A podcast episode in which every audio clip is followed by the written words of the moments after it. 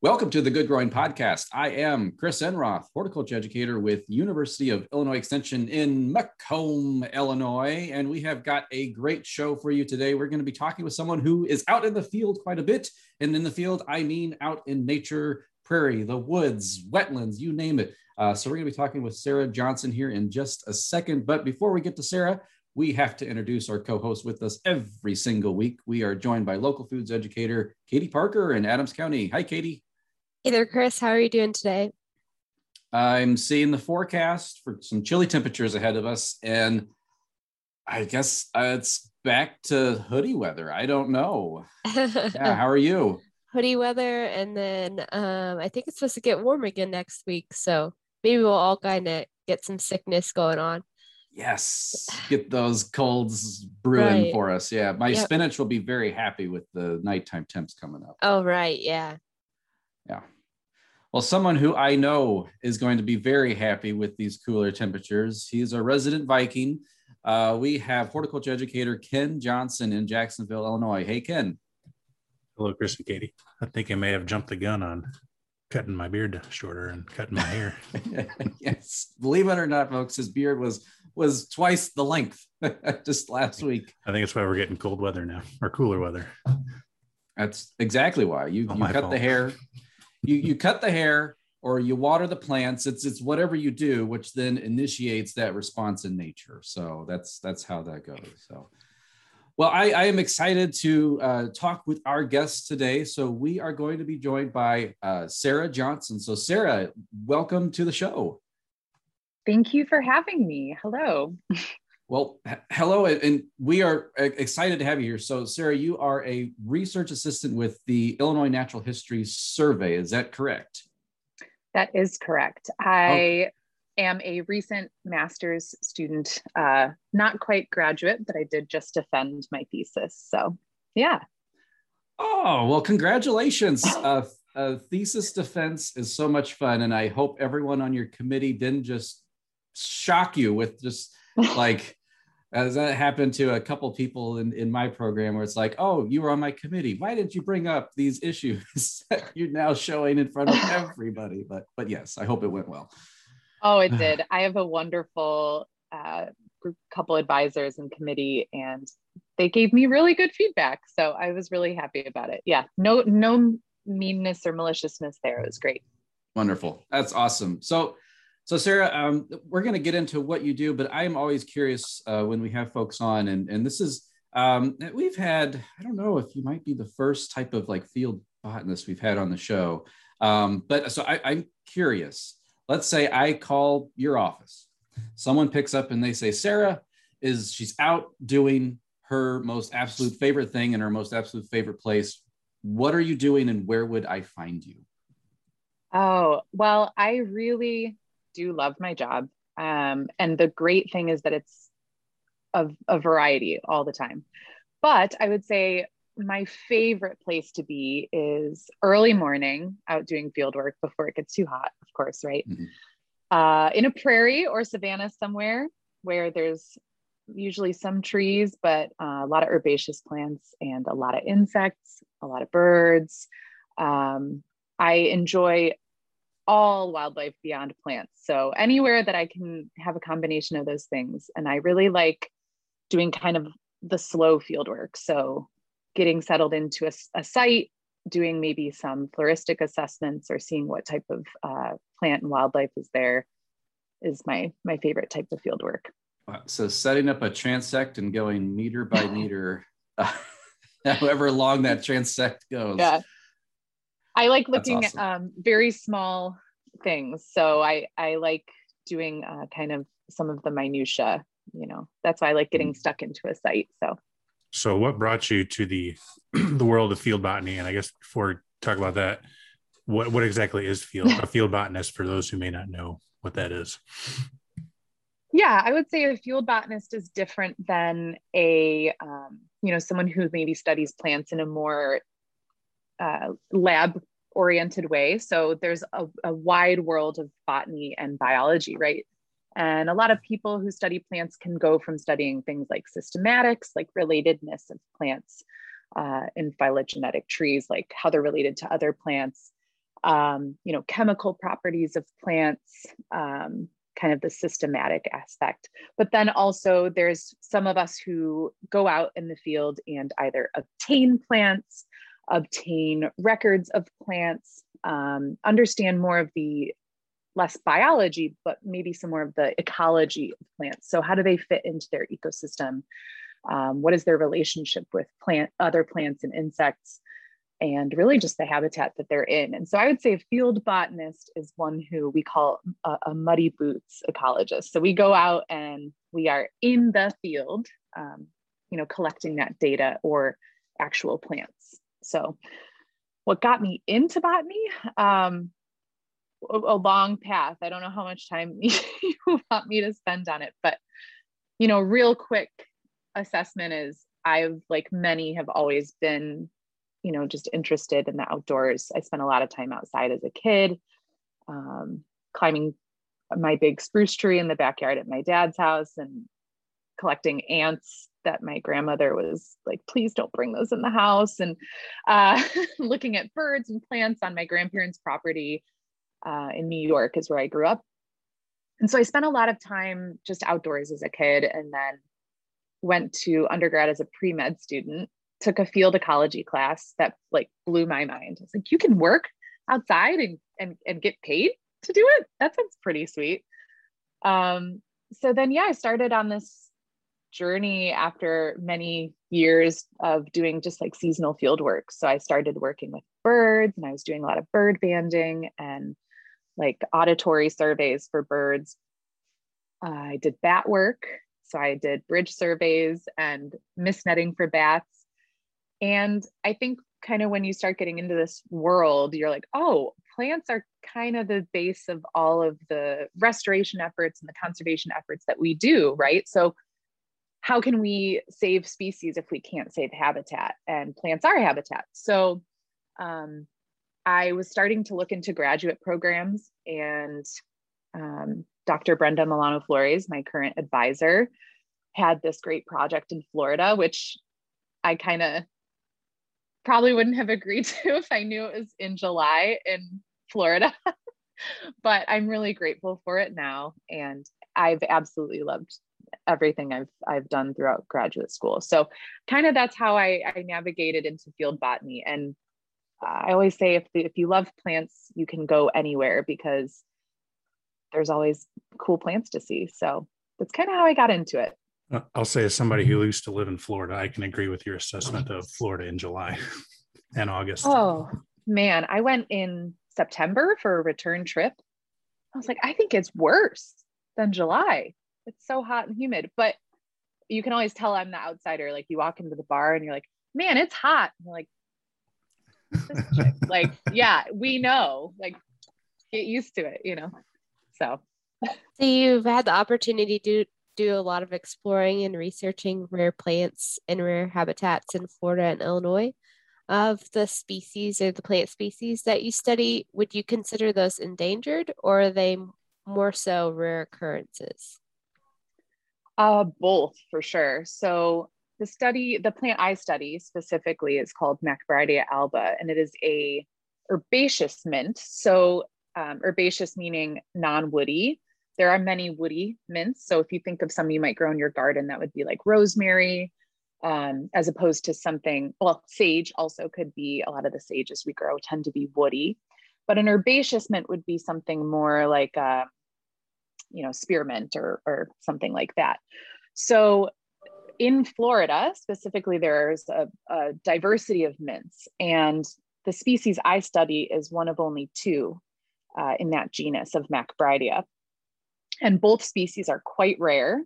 And the reason this this one is considered rare and threatened and endangered is it's endemic, meaning only in those places to four counties. So four counties in the entire world.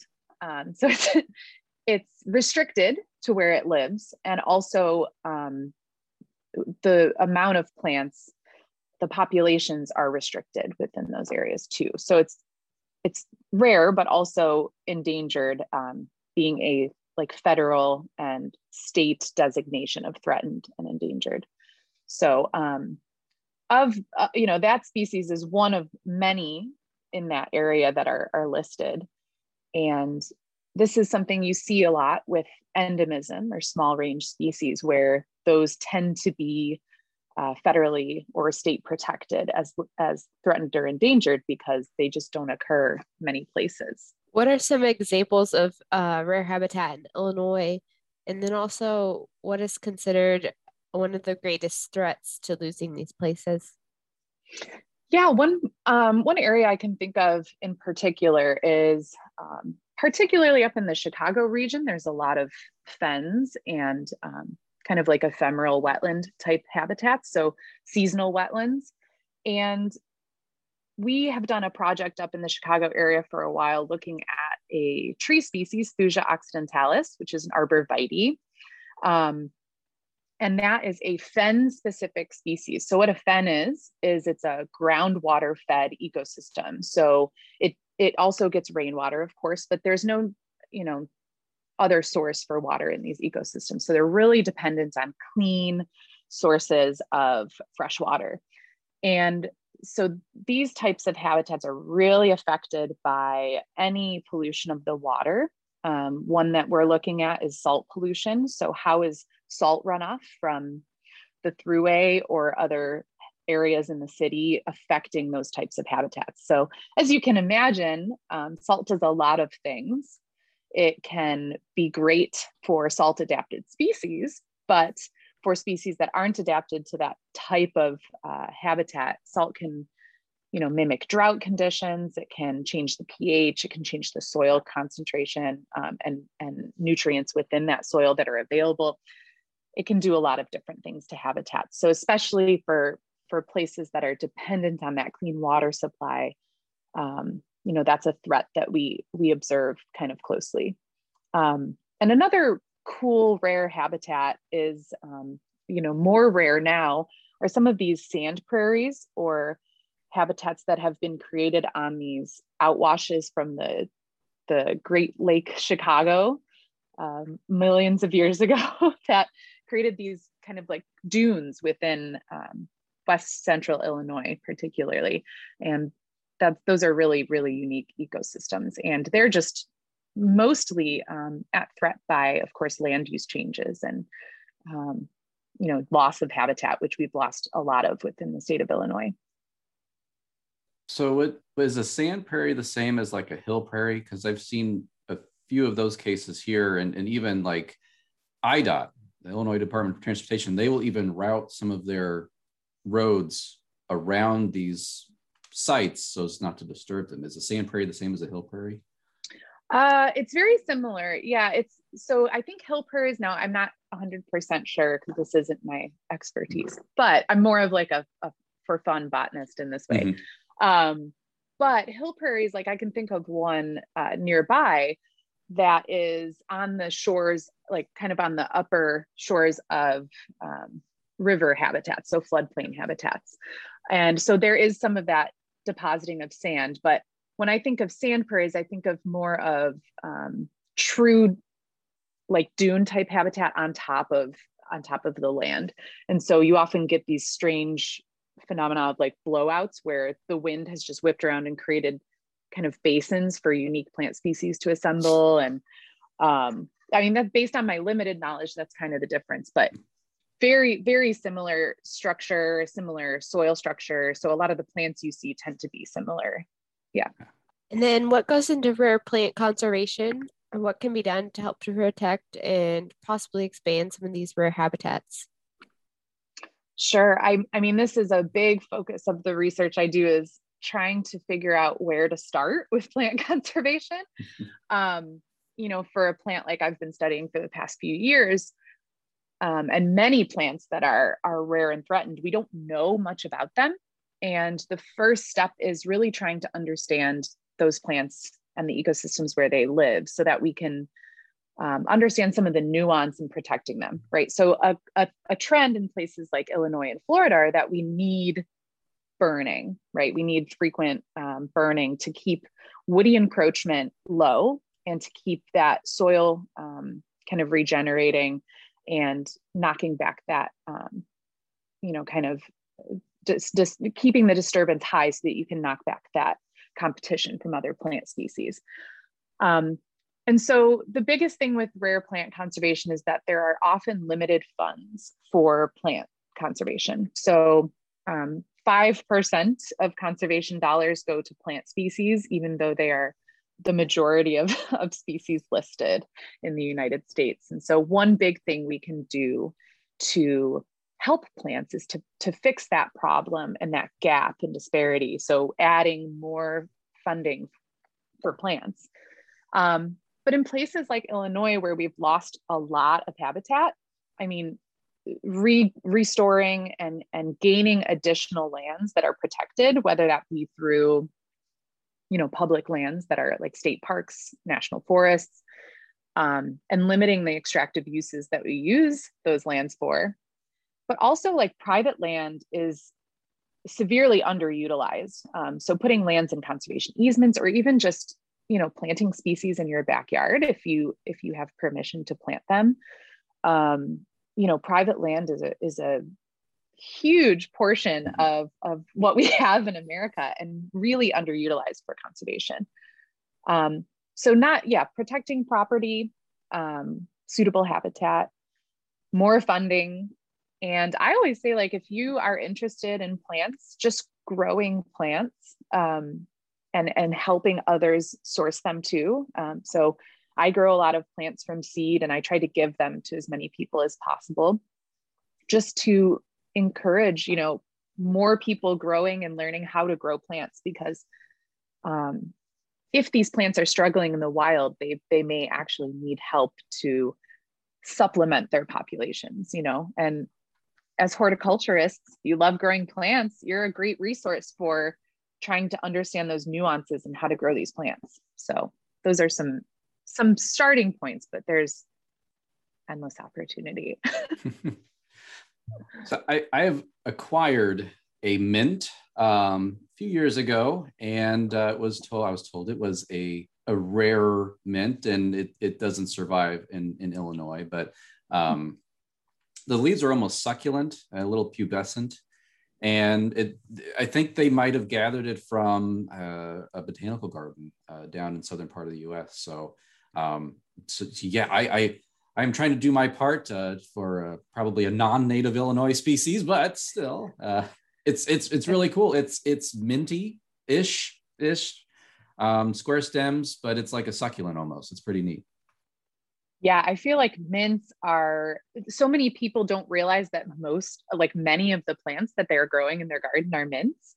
Um, you know, oregano, uh, you know, most of these like herb plants that we're growing are are mints. Um, and there's they're so like you said, succulent leaves. They've got hairy leaves. Some of them are really thin leaved. Um, square stem is the the key though. Yeah, almost I think I would say all mints have have the square stem, and that's a good way to designate them from other plants. Yeah. Some people might find it to be like an oxymoron, though, saying, "Oh, a mint and rare plant," because you put lemon balm or something in a in a yard, and in a few years, it's everywhere. Oh, for sure, right? And I I I feel like there's so many friends of mine that are like, I will give you like, please, everyone, take these mints off my hands. I can't get rid of them. Um, but that's what's funny, right? Is you don't think of mint and rare. So when looking into this plant species, you're like, why? Why is it so rare? Um, and it clearly grows um, by like vegetatively. So, you know, when you watch your mint going out of control in the garden, it's likely because it's spreading by runners. It's not seeding itself all over the place, although that's possible too. Hmm. Um, and it just grows, spreads out clonally, um, and that's something we're investigating investigating a little bit more with this plant is how frequently is it growing by those runners as opposed to seed? Because this could give us some indication of one how how genetically variable these populations are. Maybe they're all just one big plant or one population of, of um, not mixed stock right? Not mixed genetic stock.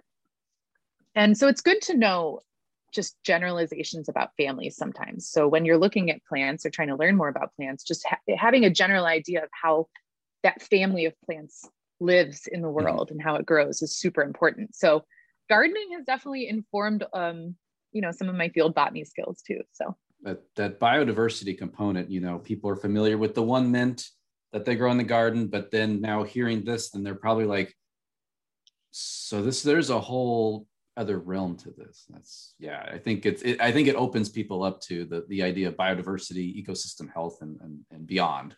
So you mentioned earlier that um, you did your kind of your research down in Florida. Other than being hot and humid and gross during the summer, what's it like doing field botany in Florida? And you know, somebody from you said you're from New York or somebody from Illinois. You know, if you're a botanist, can you just go down to Florida and just kind of pick up, kind of figure out all the plant material, or is there a little bit of a learning curve there? Uh, there is a huge learning curve from places like New York. So New York has very few prairie species left. Um, so we have some prairie remnants. And just as a fun story, like I remember going out botanizing in New York and we were looking for this this tree, this shrub that had these weird fruits. And it was this really epic hike to go out to this this spot up on the Niagara Escarpment to look for these plants. And we got there and it was pawpaw. And it was like blowing our minds. We're like, whoa, this is crazy. And then you come to Illinois and they're literally everywhere. you're like, this is something I struggled to see in New York, and now it's everywhere. Um, so the cool thing is we do have some of these kind of like prairie relict species in New York, but the types of plants that you see growing in the prairie ecosystems of Illinois are very similar in the types of families you're seeing represented in Florida. So that savanna habitat, even though there's you know difference between maybe oak savannas in Illinois and pine savannas in Florida, it's still a similar habitat structure and similar plant species. So a lot of liatris, um, you know, aster diversity, liatris, goldenrods. Um, you see quite a lot of mints, uh, scutellarias, um, one really cool one is is I think it's trichostema. It's a blue curl, so they look um, they have this kind of weird shape to them. Uh, so you see a lot of those similar species, but then you'll also see really cool, crazy stuff down in Florida, like a ton of carnivorous plants. So you see droseras, um, which are sundews. They have those sticky leaves. Um, you see pitcher plants, so sarracenias, and there's a massive diversity of sarracenia down in Florida. So some of these were similar to plants I've seen. Like we do have Sarracenia purpurea in Illinois and New York, um, but those are in more bog habitats like up north. Uh, we don't see them so much down here. So you're seeing similar species, but the vibe is totally different. Um, and so going down to Florida, what I really um, what really struck me is the um, you know, as someone who hasn't spent a lot of time in Florida, a lot of people love to hate on Florida because it's seen as this just like vast wasteland of human expansion, right? Which is definitely true in many places of the state. Um, but one thing about the panhandle of Florida, where I work, is it's called the Forgotten Coast. And thank God it's been forgotten because there is some really beautiful large public lands like Apalachicola National Forest. And they do an incredible job of managing with fire in Apalachicola and Illinois does as well. We're we're good with prescribed fire and people feel comfortable with it, which is really important. Um, but the habitats down there are just wild. I mean, you have similar to places like central Illinois, very little change in topography. But what's cool is these tiny little spots of change in the habitat can make massive differences in the types of plants that grow there. So I think of something similar in, in this sand prairie I talked about in Illinois. You see different species on those kind of like upland areas than you see in the sand blowouts. And the same is for Florida. You'll see totally different plant species in the wetland, depressional wetland areas than you see in the upland pine savannas. And that was really cool. Um, and I think if you were to go to a place to explore and botanize in Florida, I would absolutely recommend the Panhandle first, um, just because it's a nice introduction and some of those species are similar. But the state is so huge that you'll see completely different plants in the southern tip of Florida that you will on the north coast or you know northern section. So it's it's pretty wild, um, and it's been a fun experience. I've seen lots of snakes, uh, which most most people would probably not be a fan of, but I mean, this is what I do, right? So it's it's super exciting. Um, I've seen an indigo snake, which was in, amazing. Um, I've seen gopher tortoise burrows and um, a diversity of birds and katydids, and it's all very cool. And I I love it. Yeah, I'll say North Florida is kind of a whole different world than what people typically think of Florida, like your Central Florida and your your southern kind of coastal Florida. It's it's completely different. Yeah, definitely. And I think what has helped uh, is that culture of you know maintaining some public lands that are that are well managed and um, maybe a, little less risk of being completely inundated by water in the next century just slightly bit. less risk well you you talking uh, I said in a lot of programs i when, when when i talk about like tall grass prairie in illinois I, I ask folks what do you think the flattest state is in north america when you average out the slope across the entire state, and everyone says, of course, Kansas. And I'm like, nope, it's actually Florida. I'm like, what's the second flattest state? And they're like, well, that must be Kansas. Like, nope, it's Illinois.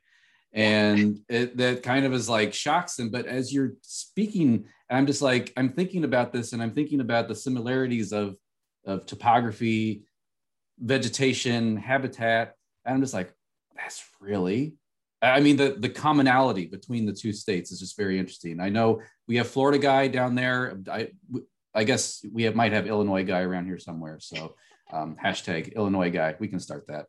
Um, but but uh, also on, on your blog, I remember um, seeing you had posted a picture of a silphium down in Florida. And that's one of my favorite tall grass prairie plants. I just love seeing it every year when it's like just starts booming above everything else. And um, so would would I be able to? Do you think if I know silphiums here in Illinois, I could go down to Florida and be like, it's got the rough leaves. It's would I see that that similarity? I so. I think the structure of plants is really uh, again knowing genus. Um, like silphium is a genus, right? So what are the commonalities? And when people ask me, like, how do you get to know all the plant species you know i mean most of it is i'm i'm i'm making a lot up hmm. uh, oh no i thought you were going to no, say just, just experience no i'm just kidding I'm, I'm i mean it's kind of true but i'm mostly kidding but i i think right like you look at something and you can pretty much tell it's an aster but mm-hmm. asters are so diverse so getting to know a genus and what's common among those that genera is really helpful. So you could look at something and say, this structure looks really similar to a silphium that I have back home, but it's also like kind of different. So it's probably not the same species, but at least I can, you know, now try to key it out or figure out what it is. Um, and I think you totally could. Although I have to say, one plant has totally thrown me off when I first started going to, down to Florida. There's this plant that looks a lot like uh, liatris. So it's kind of got this tall stalk, small purple flowers.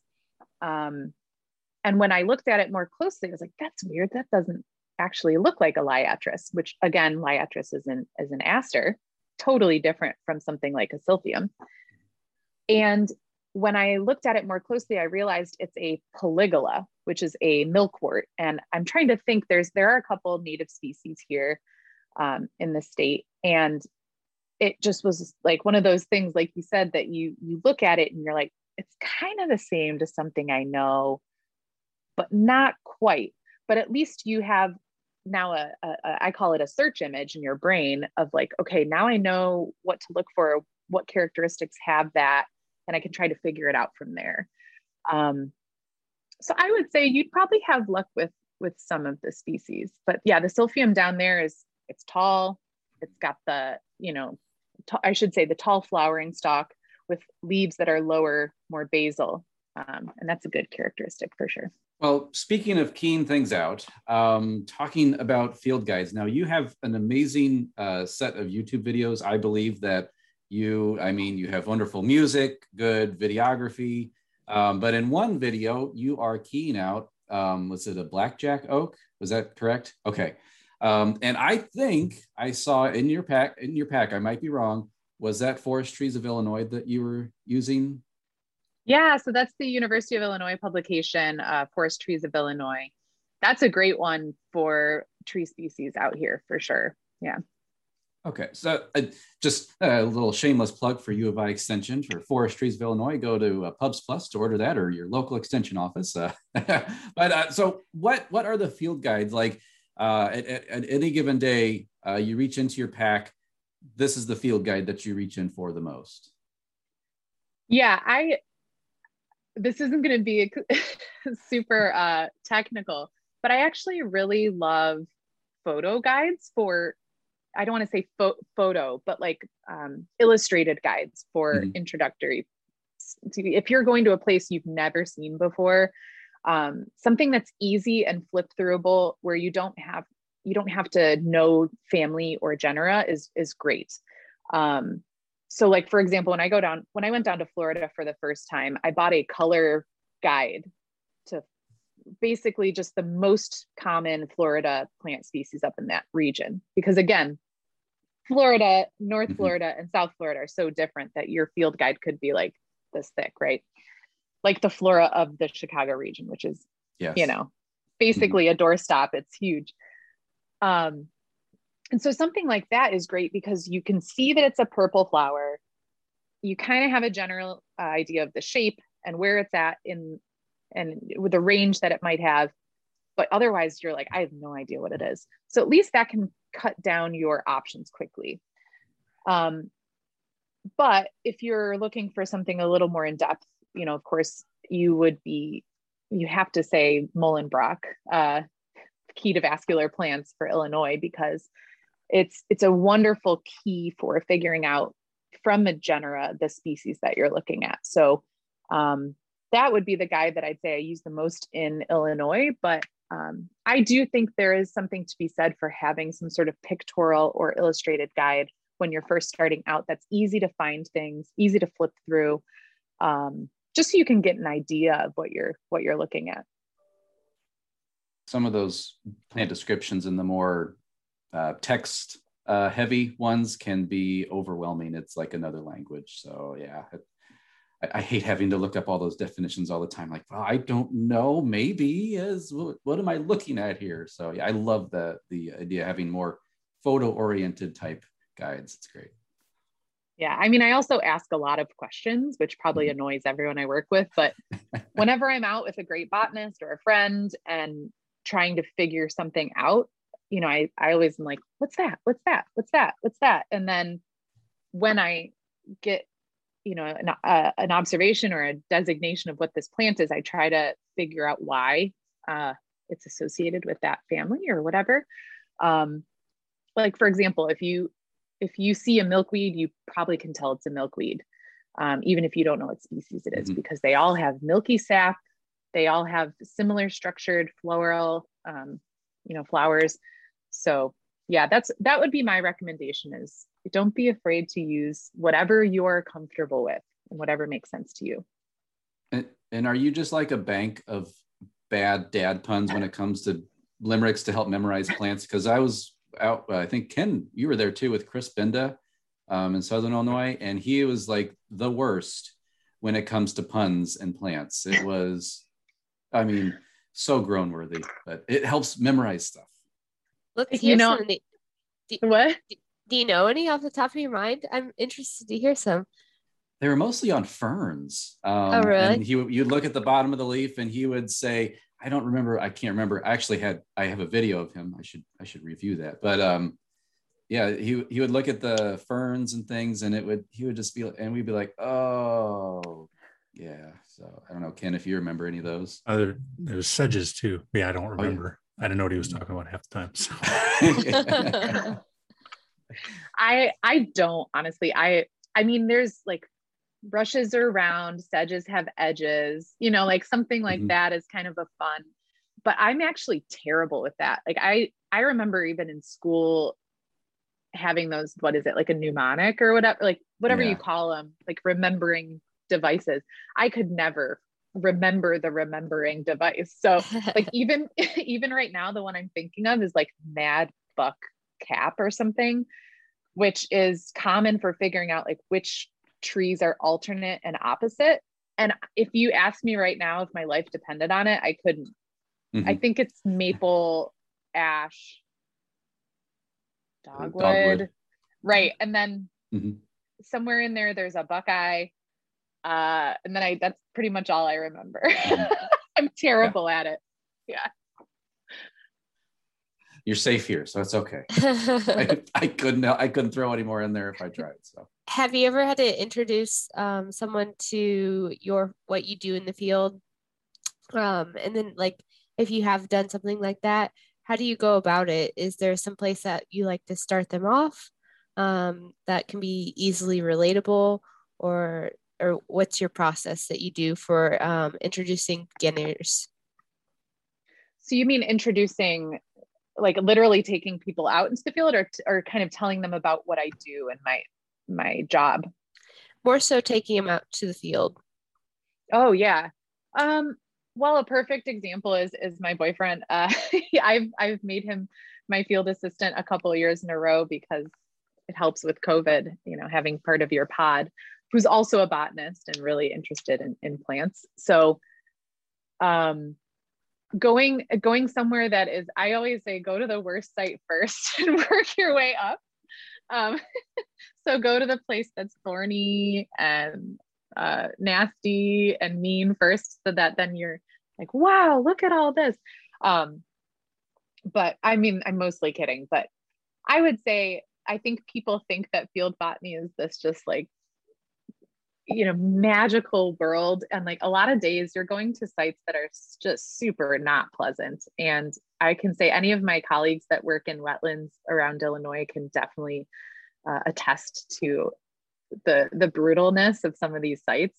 Um, you're often working in in conditions where it's super hot super humid it's raining it's an impending tornado uh, there's insects. So i try to introduce whoever i'm i have out to the full range of of joy when it comes to field work because um, it's all part of the you know it's all part of the experience i think that lets people know that it's not all just you know frolicking around in, in beautiful fields of plants and insects, but it's the part that keeps you coming back, right?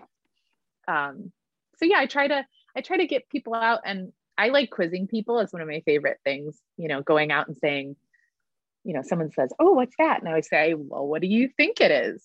You know, what what what can you tell me about it? Where is it growing? What other plants is it growing with? Um, what would what would you do to try to figure out what this plant is and that's that's the best part of learning i think is trying to figure it out yourself right so and the most frustrating part yeah yeah the random questions we get of pixelated photos like someone's like what is this weed and like no i can barely make out a leaf i don't know oh yeah there's a great meme out there right now that's like every field biologist ever and it just says like it's like a blurry picture of a bird in a tree. and it's like, can you tell me what this bird is? like that season has started, you know. It's fun now. It's fun.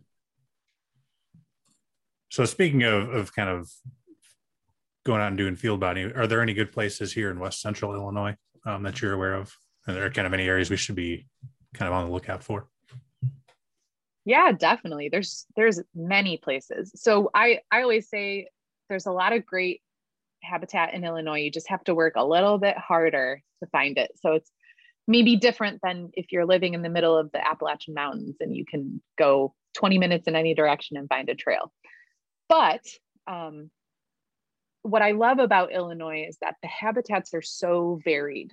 You know, we have wetland habitats, we have prairie habitats, we have savannas, we have uh, old growth forests, you know, and big forests in many places of the state also.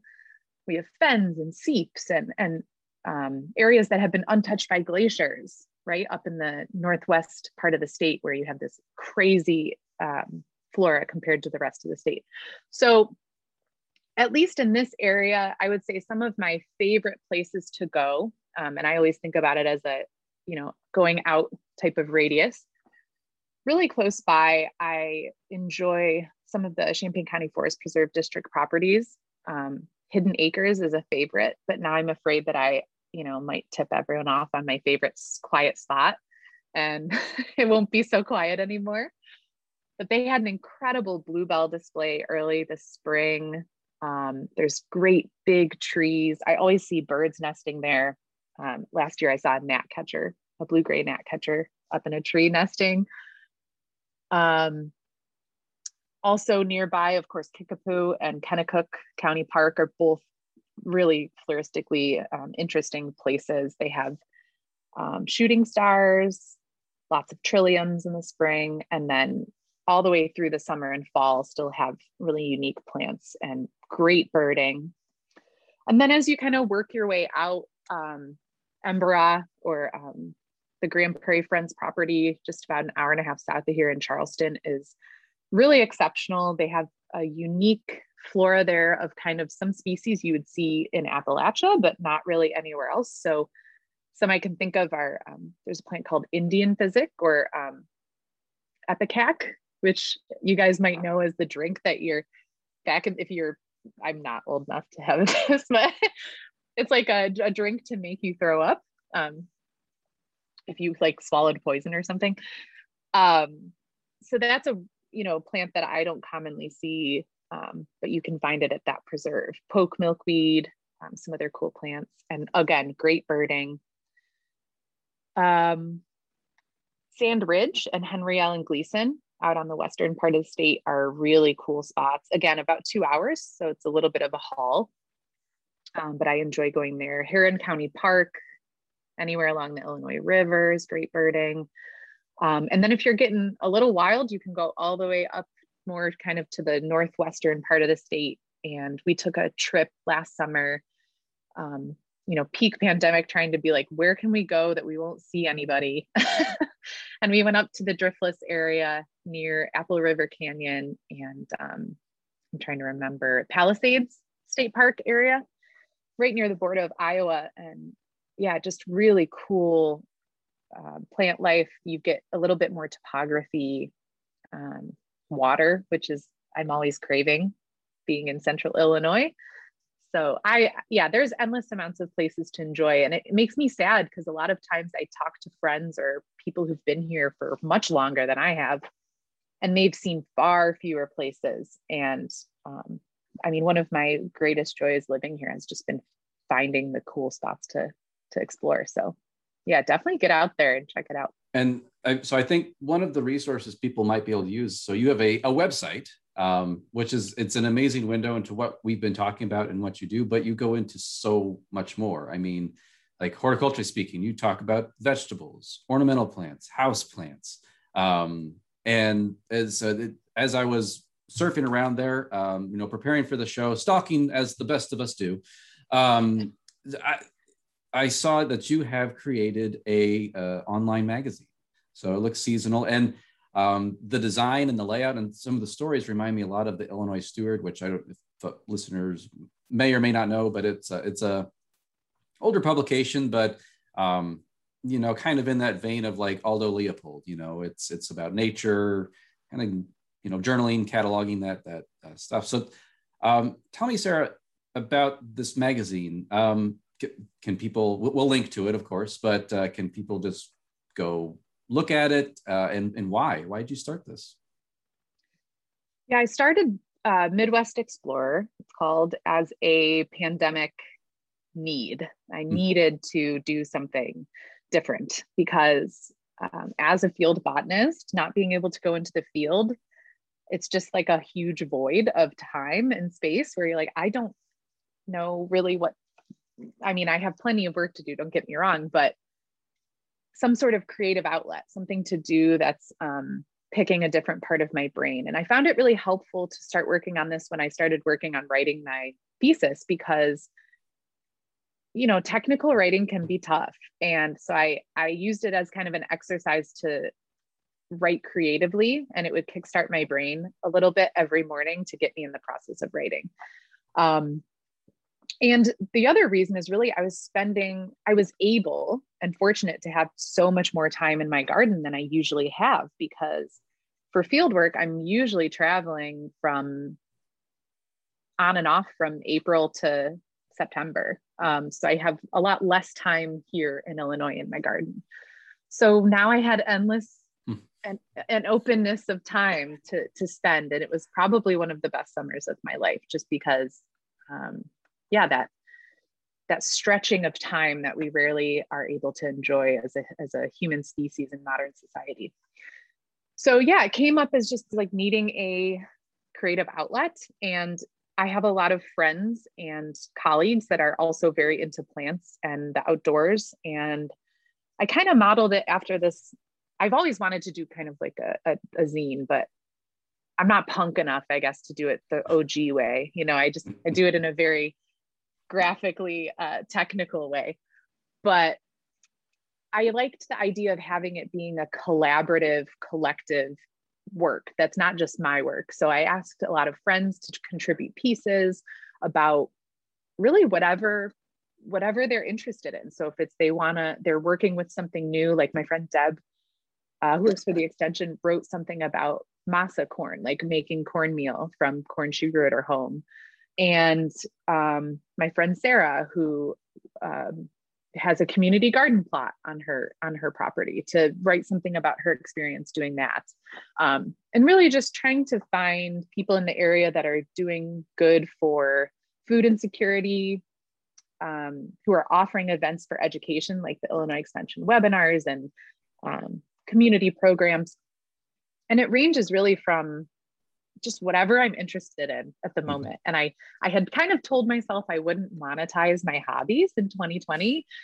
And so the the the zine is free and you can just download it and, and read it and um, anyone's welcome to contribute to it and or contribute photos or whatever really so it's yeah it's everything from here's how to make violet syrup from the violets in your yard to um, here's this awesome, unique rare plant species, or here's a stonefly that you've probably never heard of before. So just a, a wide range of things to make people think a little differently.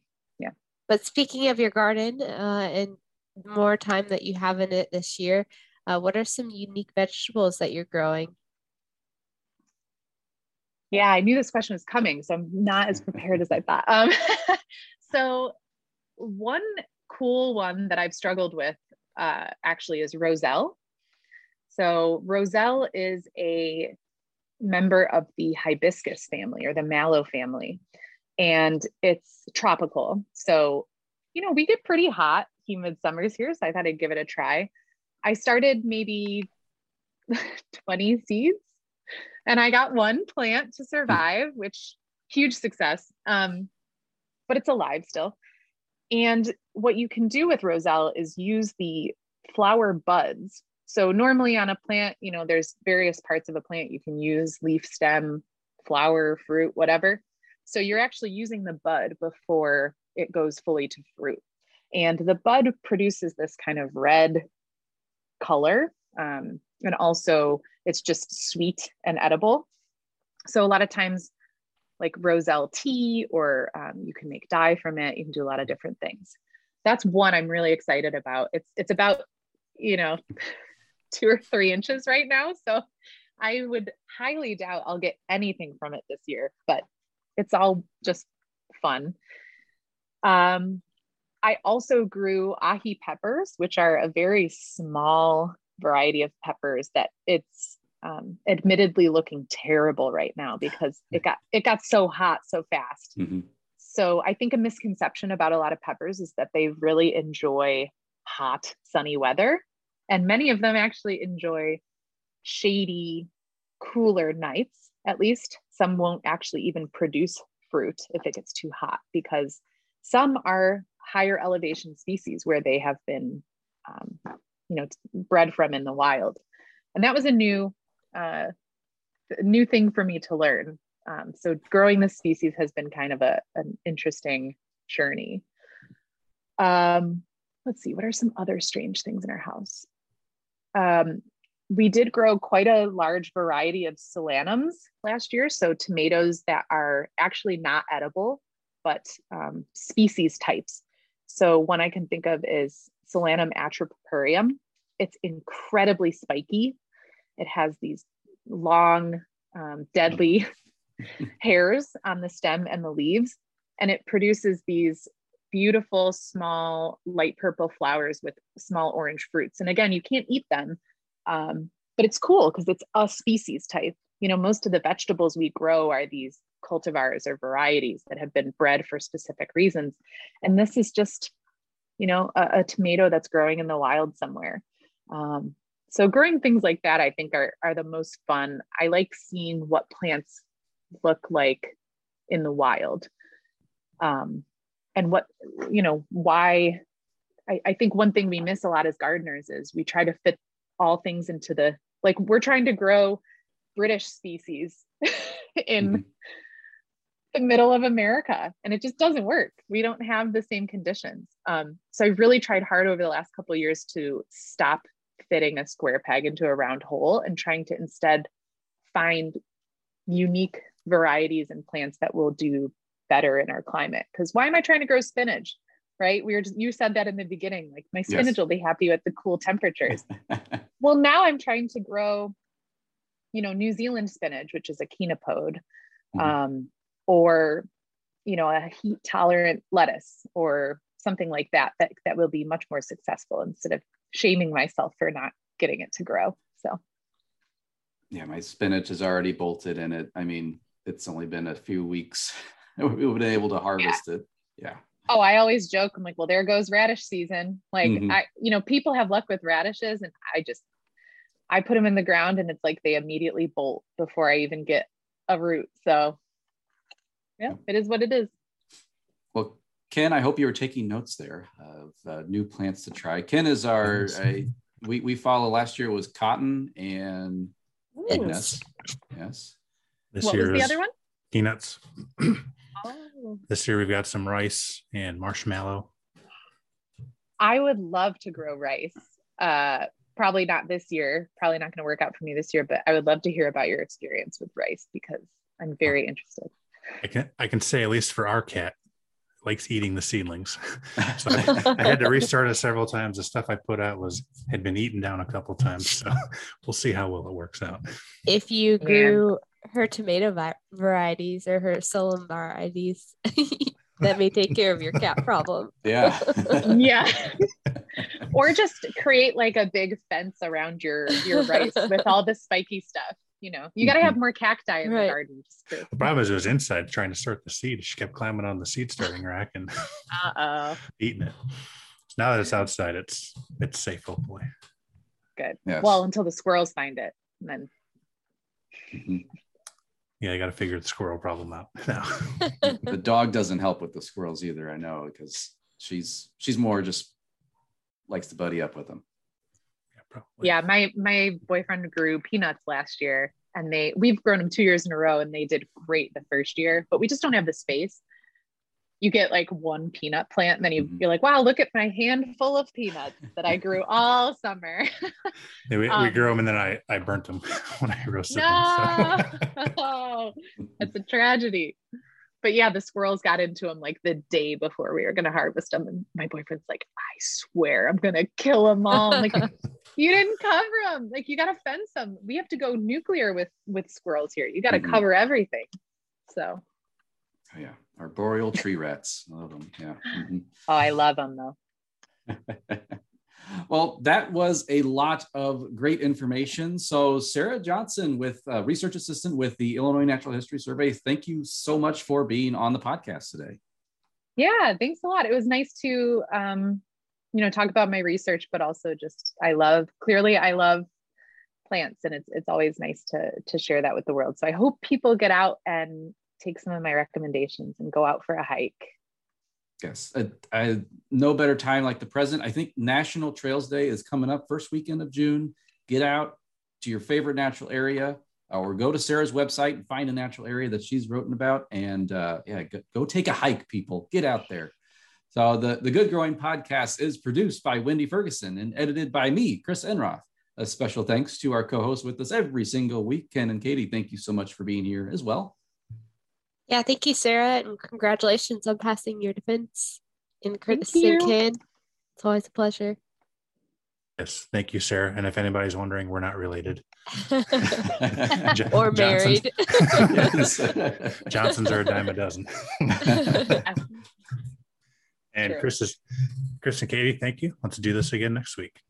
Oh, we shall do this again next week. Uh, we'll take a little bit of a hiatus because Ken, he had to go on vacation. You know, he's got that family going on vacation, seeing the world. So, all right, Ken, we'll let that happen. But um, uh, we will have uh, we will have some shows coming up. Uh, next show, I know we have slated. We're going to be talking with Aaron Garrett. We're going to be discussing renewable energy, how that's going here in Illinois. So, listeners, thank you for doing what you do best, and that is listening, or if you're watching us on YouTube, watching. And as always, keep on growing.